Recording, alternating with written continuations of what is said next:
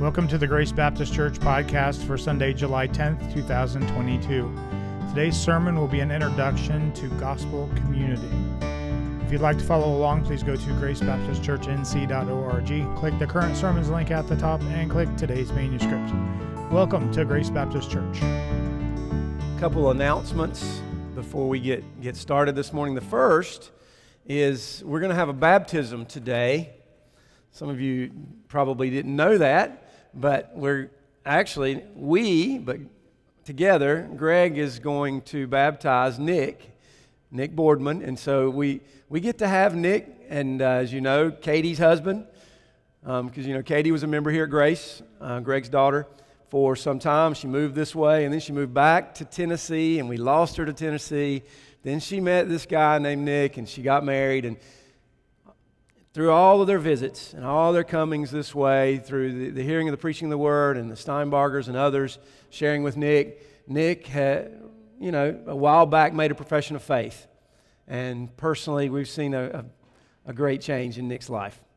And um, so it's time for, for Nick to be baptized, and he was you know, considering doing it back there. They are already involved at a church back there, and so when they go back to Tennessee, that's where they'll be. But, but uh, for, for today and for this time. We think it's a good thing. And, and it's, and again, we talked all about this, but Greg is going to jump in the pool here in a few minutes with Nick and, uh, and baptize Nick. So we look forward to that. Now, the door is jammed out here on the outside. So today we're, we're going to go straight through gym number two over here, or gym number one, whichever one it is.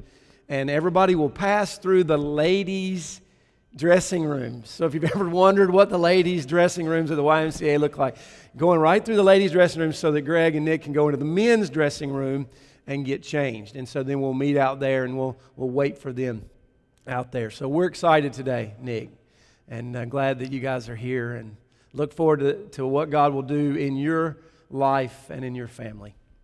So that's a, the first announcement. Another announcement and I'll send this out in an email this week, but this Friday night, uh, 7 o'clock for an hour at my house. If anyone would like to come and just pray for an hour, um, you are welcome to come. And so I'll be there. If anybody else wants to come along, 7 o'clock, my house, pray for an hour. And so that'll happen this week. Um, that's all really the announcements I have. And so now we'll, it's normally where I say, okay, turn in your Bibles to Hebrews chapter, would be chapter 9. But we're going to venture out of chapter 9 this week and, uh, and do something a little bit different. Um, I, I heard a pastor recently say he's so used to pastors having all of these points point, point, point. He said, Well, today I have, I have no points. So I guess my sermon is pointless. Now, that certainly will not be the case, but I do have no official points. We're going to talk together about some things. um, and the title is basically, I'm it's taken from a book that I've put on the book table. Seven of them are back there called Compelling Community, and the elders are reading this together. And so I just, this week and next week, just want to talk about some things about what it means to be community together. And so, with that in mind, let's pray and ask the Lord to help us this morning. Heavenly Father, thank you for this day. Thank you for the rain. Even as we hear it coming down now, we are reminded as your word comes down from heaven, just like the rain comes down from heaven, so your word comes down to us and will accomplish what you determine for it to accomplish. And Father, we are recipients. Faith comes by hearing and hearing the word. We are recipients, even as we've sung the word already. And as we read the word, as Scott read from Proverbs 31, and, and Father, as we read some scriptures this morning, and as we do that, your word is, is working powerfully in our lives. And so, Father, we give thanks for your word. Today, I pray that the, the sermon would be applicable pray that it would lift up Christ, that he might be more beautiful to us, that he might increase, that we might decrease, that you would give us ears to hear and eyes to see. Father, we give you this time. In Jesus' name, amen. The sermon today is really a piggyback off of really last week's sermon as well from Hebrews 8. And the second point from last week from that text was that, was that all of God's people, all of the members of the new covenant, will know the Lord. And we talked a lot about that. And that's really what separates Baptists from Presbyterians. We talked a little bit about that last week. We don't believe that there is a mixed community. For as I as I shared last week with with all of Israel, all the people of Israel in the Old Testament, they were a mixed community. We see them go up and down in their obedience, and they're a one big community, one big theocracy, but for the most part of their history, only a few of them are believers. And sometimes there's more, sometimes there's less, sometimes there's hardly any at all, but there's a mixed community. But when we come to the new covenant, the Bible says, we, Hebrews 8 quotes from Jeremiah 31, speaking, the least of them to the greatest of them, all of them will know me. This means that all those who have been regenerated, all those who have believed on the Lord Jesus, all of those who have the Holy Spirit. Because the Bible says if you do not have Christ, you do not have the Holy Spirit. If you do not have the Holy Spirit, you do not have Christ. It is the Holy Spirit that regenerates us. And so we are the new community. And because of that, this new covenant community that we are, we are also a supernatural community. So think of that word because that's where I'm going with the sermon today. Supernatural community. We are very different than other types of communities in the world. And what unites us is not the things of this world. What, who unites us? Christ. Christ is who unites us. Without Christ and his power, brothers and sisters, we have absolutely no supernatural community. But with him, as the church, we are the most powerful community in the world. We are God's people. We have the Holy Spirit. And as we live and as we speak and as we move around and we make disciples, power, the same power, I mean, is the, that the rain pictures coming down, God's word coming down to us. We are that supernatural community. So, with that in mind, I want us, I want us to consider this week and next week the idea of this idea of supernatural community. And I want to ask some questions. Here's some questions I have. What makes us a supernatural community. What does a supernatural community look like? Um, what makes our grouping together as a supernatural community different than other communities of the world? And then I would like to, especially next week, but even today a little bit, but next week particularly, move into some applications as we think about this further. And I want to let everybody know that these thoughts are, are very biblical, okay?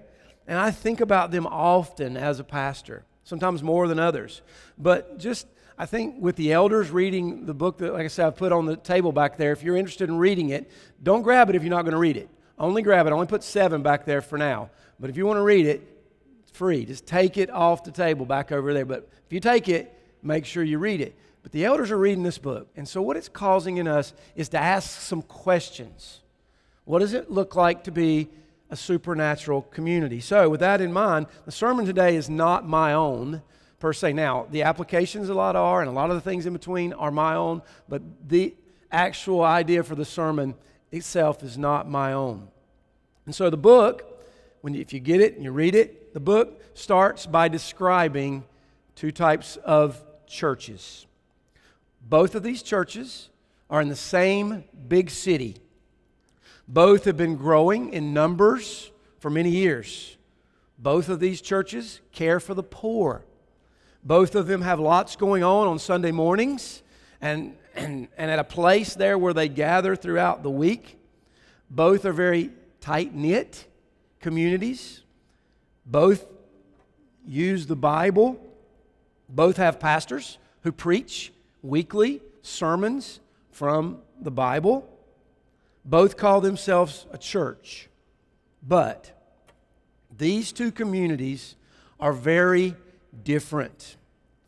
And so the book describes what we would call a more liberal church and a more conservative church. A conservative community versus a liberal community. And the author of the book tells us that the pastor of that one particular church, the liberal church, doesn't even believe in the atonement or that Christ died to cover sins. He doesn't even believe in the resurrection of Christ, a literal resurrection of Christ.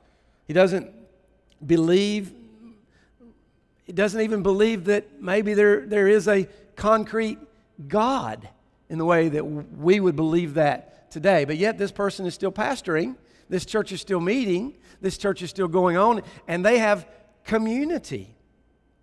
But the other community, the conservative church or community there, believes the Word of God. As, as I've said twice already, rain comes down, picture of God's Word coming down.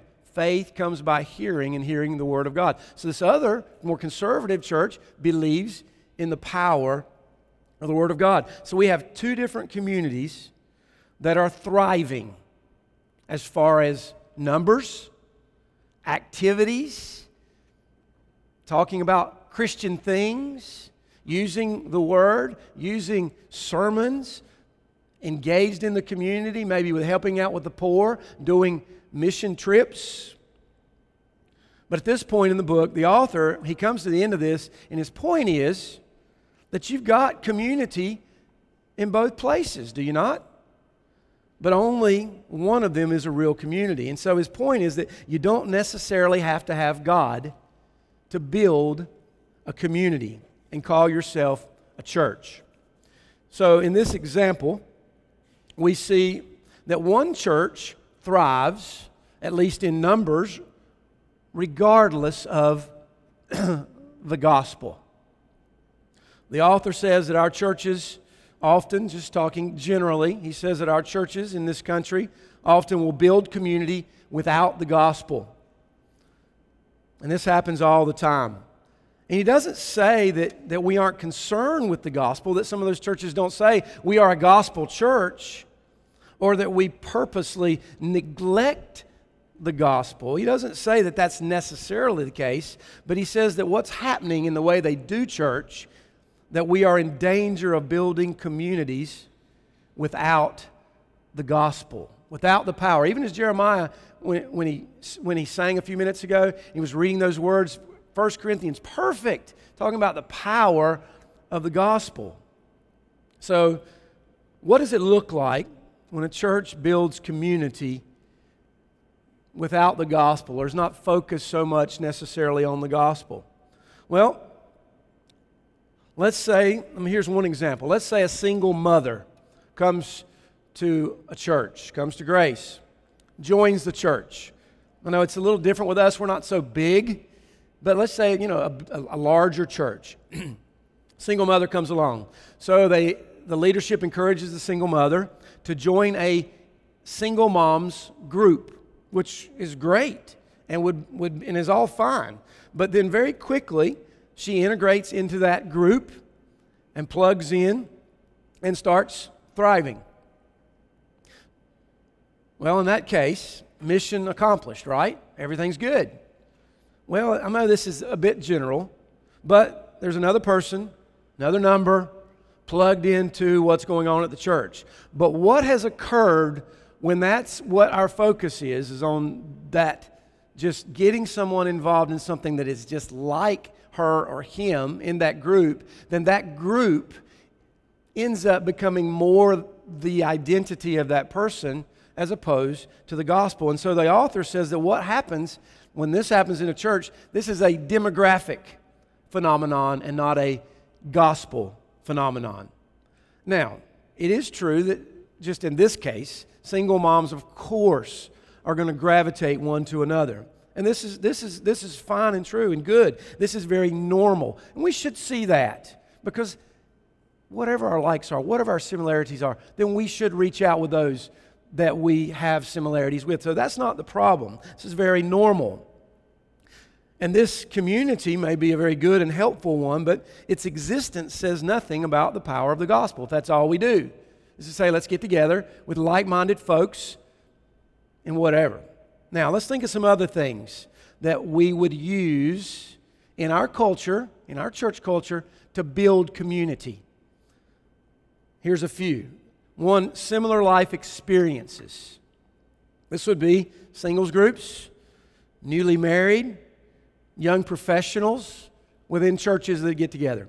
Another one would be similar identity. Similar identity. Have you ever heard of the cowboy church? Biker church? Um, I've heard of, there's other ones as well. He gives some examples, but art churches. now, there's nothing in and of itself wrong with trying to reach such things, but do you see how people then get together and become a community?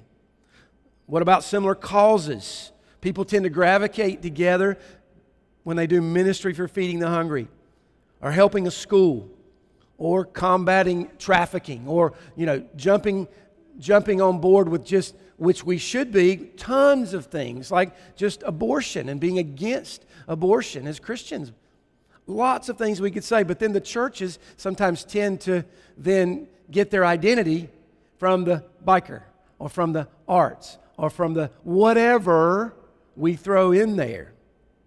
We could also gather because of similar needs, which programs based, program based churches that organize around some type of felt need. There are all kinds of things that we could say here, and, and you, you've seen it. Happens all the time. I think you get the picture. And I must point out that none of these things are wrong. Don't hear me say that. Ever hear me say that. None of these things are wrong in and of themselves. And many of these things that, that I was just speaking of line up pretty clearly with reaching the lost and, and doing the things that we should be doing as a church. But if that is our focus, and it's a, it's a subtle thing, we don't really realize it. But if those things are our focus for building community, underneath these strategies for building community is not primarily the power of the gospel.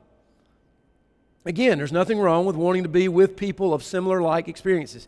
And in a church, even our size, we're going to see people of like experiences get together. That's perfectly good and fine. In fact, that's what we're going to end up doing, really, at the end of the day. And so there's nothing wrong with that. But if those things are our focus, in our churches, our communities, then we may be building something that would exist even if God did not exist.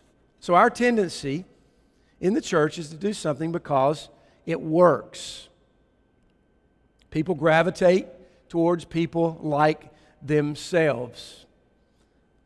Brothers and sisters, with the right techniques and the right methods, we can grow a big community. I promise you. I've talked to pastors all the time, friends of mine who I've known that have smaller churches that came from larger churches and built bigger churches, and they say, I know how to build a community. We can do it right, but we may not focus on the gospel in so doing. And then what we think about in our culture is hey, that church is bigger. They got lots going on. They must be healthier they must be better. So, with the right techniques and methods, we can build community, especially if we want to base our communities on likeness, the things that I've just shared. So, in the book, he calls these churches that, that give, well, I hate to say lip service because some of these churches do believe the gospel.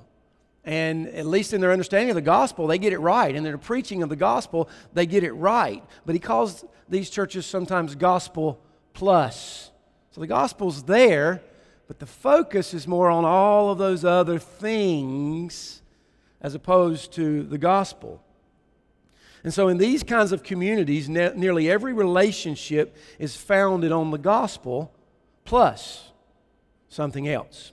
So, for example, just word, names I've come up with Jim and James, they're both Christians in the church, but the real reason that they are friends is because of their likes and their interests. So there you go. They gravitate together because of, of that. But contrast this model with what the author calls a gospel revealing church or a gospel revealing community. In this gospel revealing community, in other words, what he believes to be a more healthy model, not focusing on all the church growth methods, but focusing on the gospel, in this gospel revealing community, many relationships would not even exist if it were not for the power of the gospel. So, in other words, in the congregation, we should have relationships that go beyond our likes to people that we wouldn't normally gravitate towards. And these are the kinds of relationships that the power of the gospel brings forth in a community than what he considers to be healthy. And so, when we think about this, what brings, what should bring us together as Christians? It is the gospel. Because the focus of a healthy relationship in this way is not the similarities that we have, but the gospel itself. The gospel is what brings us together. And while natural affinities always take place in the church, I'm not saying again, I'll say this over and over, they shouldn't be, because they should be. The similarities and the likeness is not our focus. Instead, as elders, as church leaders, we should focus on helping people out of their comfort zones. Now, just be, just be frank. I mean, are you always comfortable in home group beside every single person that you sit beside? Well, no, of course not. But it is the gospel that should compel us to make those relationships and go deeper with those relationships. And so, as elders, church leaders, we should help you do that, which is a, a big part of the book going forward. And when this happens, when we look different, when we're not focused on similarities, but Christ and the gospel, then what happens?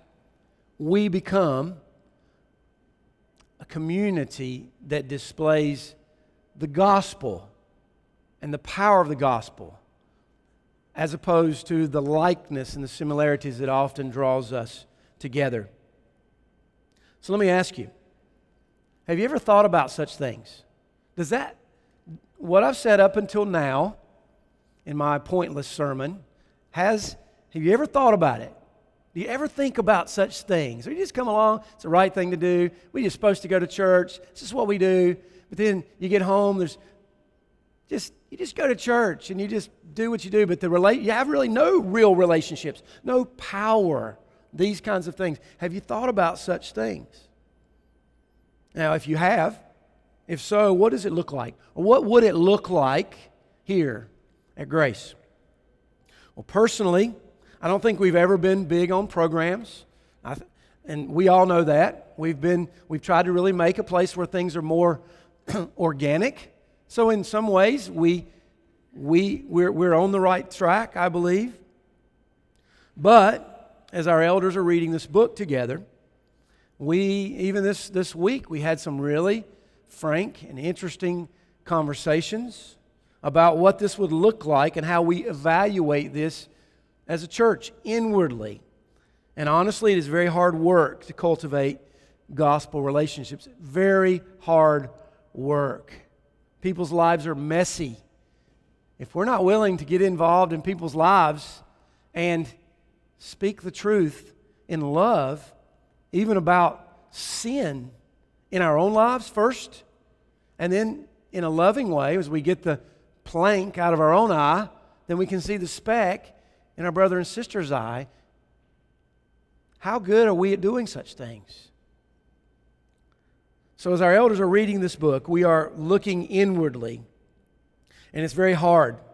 It's easy to, to hang with and form relationships with those who are like us. Again, it's going to naturally happen, and this is okay. But what is our focus? What is our aim? What is our underlying principle?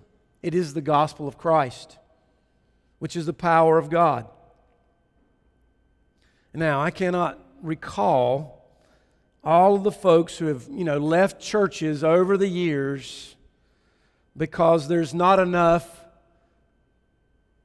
whatever. Not enough good relationships that I need meeting my needs, or not enough programs for my kids, or you just put it in there.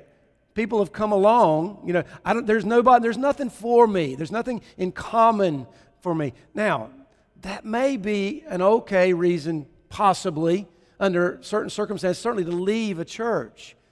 But for the most part, we, when we do that, we neglect the power of the gospel in our relationships. So I must ask, what is it? Now, I've already said it a few times. Let me ask it again. What is it that unifies us as a supernatural community? It is Christ. Christ and, and Him alone. It is not our likes or our dislikes, though we're always going to have those. But I'm trying to get us to shift our thinking, though, away from those things to Christ. So, what is God's plan for the church? If you would, turn with me to Ephesians chapter 2. A little bit of scripture this morning in the sermon. Ephesians chapter 2. If you were to read chapter 1 particularly and then move into chapter 2, we see Paul just praising God for all that God has done in Christ in bringing salvation to himself and to the church and to this community there at Ephesus. And so in Christ, God looks down upon sinners with his great mercy and he saves us. This is what God does. So if you're here today and you are a Christian, it's because only because God in his mercy and his love toward you sent his son to die on the cross for your sins. And if you believed in him, then that is and, and you've repented of your sins, then that is clear evidence that the Holy Spirit has come your way and God has saved you. But look at chapter 2, verses 4 and 5.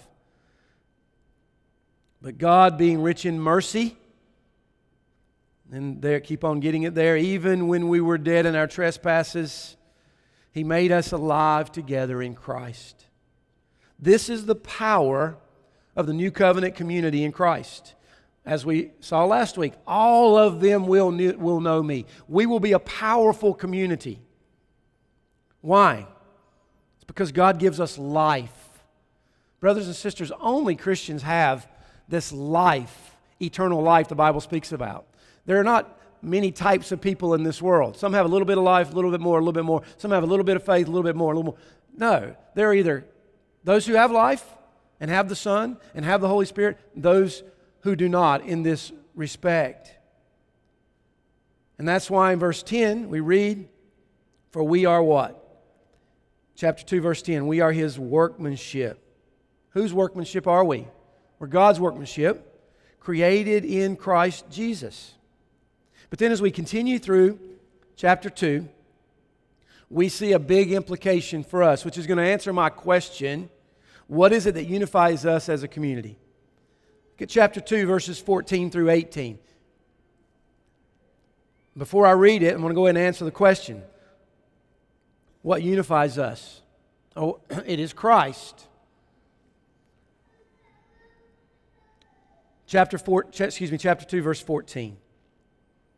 For he himself is our peace, who has made us both one and has broken down in his flesh the dividing wall of hostility by abolishing the law of commandments expressed in ordinances, that he might create in himself one new man in the place of two. What is the context in what he's writing? Talking about Jew and the rest of the world, Jew and Greek, Jew and Gentile. And he's, I'm just go back there. He's created one new man in the place of two, so making peace that he might reconcile us both to God in one body through the cross, thereby killing the hostility. And he came and he preached peace to you who were far off, and peace to those who were near. For through him we both have access in one spirit to the Father. Brothers and sisters, this truth could not be more clear. It is the gospel of Christ that brings unity. And the truth is that there is nothing in this world that can bring real unity between the peoples of this world who have different histories, different ethnicities, different religions, different cultures. How are they brought together? Consider a group of Jews and Gentiles in the day of Christ. What do they share in common besides common humanity? What do they share? Well, here's one, one thing they do share, okay? They absolutely hate one another. That's what they share. And then all of a sudden, as the gospel goes out, the wall is broken down from the old Israel theocracy to the nations what happens? That wall of hostility has come down. And now you've got this Jewish person over here and this Gentile person over here. Both of them believe on the Lord Jesus. They have the Holy Spirit. And then they're sitting in a church just like this, usually in homes. But wherever they're sitting, there they are together. And they once hated one another. And then all of a sudden, they are breaking bread together, which the Jews didn't even eat with the Gentiles. Can you imagine that is a supernatural community. And that's the context of Ephesians, the whole, the whole book of Ephesians. We think about our own day. What can bring together a Democrat and a Republican who could sit together in the same church? What could bring together the, the NASCAR crowd with the more, which I would have to say, in all honesty, most of our guys here are the NASCAR crowd, okay? If we get right, I'm, I'm at heart down in that crowd. How do I get together with, with the, those who love the arts and different things and different likes than what I have? What would bring me together with such? What would bring you together with such a, a person? Think about other, other examples throughout history. What would bring together a slave and a master to take the Lord's Supper together in Corinth? Can you imagine? I mean, go back in our history, you look in the churches, not only they separate men and women, they separate, the slaves could come in and sit, but they would sit somewhere else. Some churches, they couldn't even come at all except to a different service. They were allowed to come. Well, what can bring them together but the power of the gospel of Christ? Think about colors of skin black and white, red and yellow, rich and poor. Brings us together. Nazi Germans, and then Jews. What would bring them together? In Kenya, when I lived there, the biggest fights tend, tended to be between the largest tribe, the Kikuyu, and the second largest tribe, the Luo. I may have my, my facts wrong there, but definitely Kikuyu was the largest, and Luo was huge. And they, each one felt that God gave them the cows. So they would fight and fight and fight and fight and fight. But then all of a sudden they would become believers and they're sitting together. This is what unifies these folks. It is the power of the gospel. And it's not just that we say we are in Christ, it is a change from the heart, from the inside, that no longer hates those people we once used to hate. But that is just the beginning because then it allows us as a church to have relationships that we would not normally have. I can't imagine greater obstacles than some of the ones I've just named. And this kind of thing doesn't just happen, doesn't just happen in this sinful world. It comes only in Christ. New covenant Christians. The new covenant and Christians, same thing. Christian, church, new covenant, same thing. This only happens in the church of Christ. And this is a, we are a supernatural community. It is a community. it's a community of certain, certainly like mindedness in the gospel. And yeah, we're going to have likes and dislikes. We're going to come together in certain ways, but our focus must be upon the gospel of Christ. This must be our foundation. And if our emphasis is on the gospel of Christ, then we will display the glory of God, the manifold wisdom of God. When we are different and we come together in the church of Christ, then the manifold wisdom. What the world does is they look from the outside and they see Grace Baptist and they see these different types of folks coming together in the power of the gospel. And what do they say? Can't happen anywhere. That's the most amazing thing I've ever seen in my life. And they say, wow, only God and His power could do such. And so, this is why, even today in this sermon, what I'm trying to do is just get us to think about such things as we will apply them in more depth later as we even go through the book together. But at the end of the day, if you are a Christian, your identity is in Christ. It's not your profession, the color of your skin, your social club, the bridge club, the car club, whatever it is. Our identity is in Christ, who has broken down the wall between Jew and Gentile and broken down the wall of whatever you put in there. And so this morning, as I try to bring the sermon to a close, I want to ask some probing questions for us. And I'll be frank, I'm not, we're not going to answer them all right now. I can't. But I'm going to, hopefully, we're going to do that in the coming days as we think about this and at least move a little bit closer in how we do things and how we think about such things in this regard. So, as I'm doing this, I, what I'm doing as a church too is bringing us into our elder meetings as we are talking about such things. So if you help us and you think about such things as well and pray for us as we read this book together, and as we talk about these things. Now, we're not going to move away from expository preaching or anything. We'll be right back in there really soon. This is just something for us that God has really laid upon my heart as we think about this as elders. So we're bringing you together. And so next week, we'll go just a little bit further and I want to consider a little bit more some practical applications. But in, as I bring this to a close today, I have five questions that came from the book that just, these are questions for us to think about. I'll give very short answers this morning. First question How do you define success for the network of relationships in our church? You meet in your home groups? And you're talking with folks, or you're sitting here on Sundays and you have conversations, what is, how do you define a successful relationship?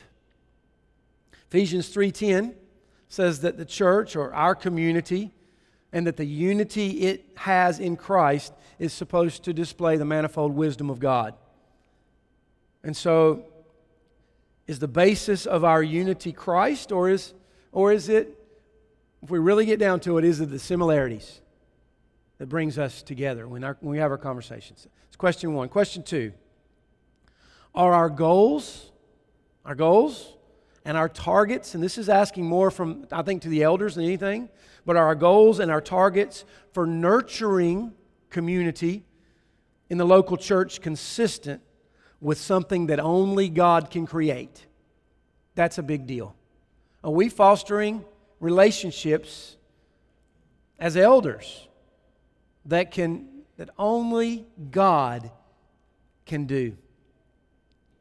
Or does the way that we practice community in our relationships push us more to a gospel plus community that we can manufacture on our own? In other words, what holds us together? If it's all those other things, at the end of the day, we won't last long. And I don't think that's the case here at Grace. Don't hear me say that at all. But I do think we have a lot to think about and a, lot, a long way to go um, as we consider these things. Question number three, a little bit longer of a question.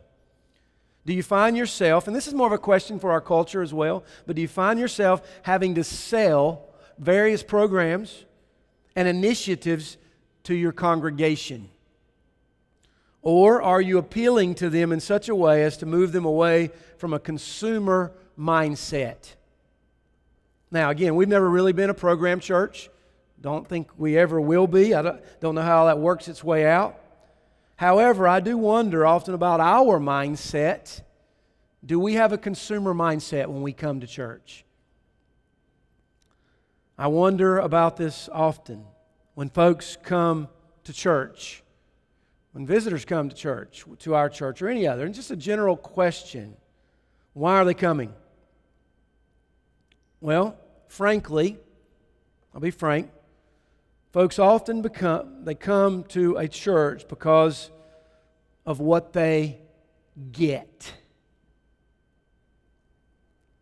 Either from the preaching of the word, or the singing, or the way we sit together, or what they get from people being kind or thoughtful to them in their conversations, or spending time with them, or what they get from experience, so the experience overall of coming to church. And as I think about our culture, this mindset is prevalent. For when we don't get what we want or think we need from somewhere, then we easily, now I'm not talking about us so much right here, but when folks, we see people moving from church to church to church to church, that never would have happened with a couple generations ago, or even maybe one generation ago. No matter what, because the church is a family and they stick together. But now our mindset is what? It's about me. What am I going to get? What am I going to receive?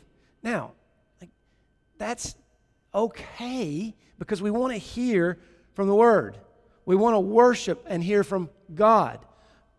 And that's okay. But if our that's our main focus, then you see how it could be very consumeristic. This is what I need, this is what I want, and if my needs aren't being met, then I'm going to, at least in my heart, I'm going to be upset. Even if I don't go anywhere, or I'm going to go somewhere else, I'm going to go to that person. And it all ties in, I think, to this idea of this power of the gospel. But I think that really, when you come here, and if you don't hear me say anything but one thing today, hear this when you come here on Sunday morning, or when you go in your Sunday school class, or which we're not having now, but when it starts back up, when you go to your home group, or when you meet with another Christian, what question should you ask yourself? You should say to yourself, How can I be a blessing to this person? What can I give to our gathering? How can I pray for those who are leading? How can I serve the person beside me? And do you see there's a if we do that, I can promise you we'll have a very powerful, loving church as long as the power of the gospel comes down to us. And so we should be asking ourselves, what can I do? How can I serve? I hope you're hearing me say that. It'll change everything about why and how. It'll change your whole experience in the way you gather with Christians. I mean, at the end of the day, when you meet with somebody, you should be saying, I want to do good to you. And I don't care. I don't say I don't care. That sounds harsh. But we all have issues. We all have problems. And we're all down or up or something's going on serious in our lives. Someone is dying because of a sickness. There is a divorce, there is a major anxiety or something going on in our hearts. But that doesn't change the fact. In fact, I think this will help because it moves the focus away from me, me, me, which God will help us in all those things. And God will, Lord willing, if I am still here for a week or two weeks, I'll keep preaching the gospel and you'll keep getting the gospel. But asking that question and thinking that will change and move the focus away from us to our brother or sister in Christ. And I'm convinced that that kind of a mindset is a mature community. So, how are we doing? How are we doing? Fourth question What do you talk about with church members outside of this building? outside. I to even go to, to home groups. But to what extent do casual conversations in your life differ from what you would expect to hear at the ball game or at the local bar or at your local meeting or standing outside with a group from your neighborhood? What is different about your conversation? Even in our home groups, must ask. And I am guilty, and I will raise up both hands and put my body up in the air and say, I have been guilty of this more often and just as much or more than many of you. But what are our conversations in our home groups when we sit around after we have studied and prayed at our meals? No, I, I'm not saying that, please don't hear me say to you that I think that that's, that's always the case. That's just a question, and I'm, I'm just saying for myself.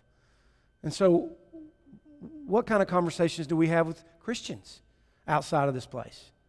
That's a, that's a big indicator of, of whether we have supernatural community or not. Finally, last question, I'm just going to ask it. How many of your friendships at church would likely exist even if you were not a Christian? Those are good questions for us. So, at the end of the day, here, at the end of this sermon, what do we do after hearing this today? Because this is not a law type sermon where I say, You've done this wrong, or the word says, We've done this wrong. So, therefore, repent, look unto Christ, and don't do that again. Of course, I think every sermon should bring an awareness of sin, either in our thinking or in our affections or in our actions. Personally, whether we are like this or not, relies heavily upon your elders and how we lead. With me in particular, as the one who's preaching every week. And I would like to think that we are gospel centered. So I, I hope this has not come across as too hard on us. I'm simply asking these questions of my own self as we as elders try our best to pastor the flock at Grace and ask such questions. I hope that we are gospel centered. And I think we are, but at the same time, as I read this book, I'm afraid that how the gospel is worked out and applied in our lives may look different. It may sound a lot like what I've described this morning. So, with that in mind, I would ask for you to pray for your elders that we would consider with the greatest diligence the implications and applications of what it means to be a supernatural community here at Grace. And then I would ask you to pray for yourselves. I would ask that you would consider these truths from this week and next week in particular and begin to ask yourself and your elders some really good questions as we just do our best week in, week, week out to be faithful. And we're always reforming, always reforming through the Bible and through the, through the power of the Word. And so next week, I would just like to share a little bit more on this subject. So, with that in mind, I'm going to close this out and I'm going to pray for us. Um, let's take just a moment of silence just to think about these words for a moment. And then I'm going to pray for us. And after I pray, make your way as quickly as you can. We're not going to stand around and talk because Sorry, Ben, your home group's got chairs set up. On those days, everybody doesn't help as much. But everybody who can, come back over after to put up the chairs. We're going to leave the chairs. Make your way over to the, to the pool um, after I finish, and then we'll have some more instructions there. So let's have a moment of silence, and then we'll pray together.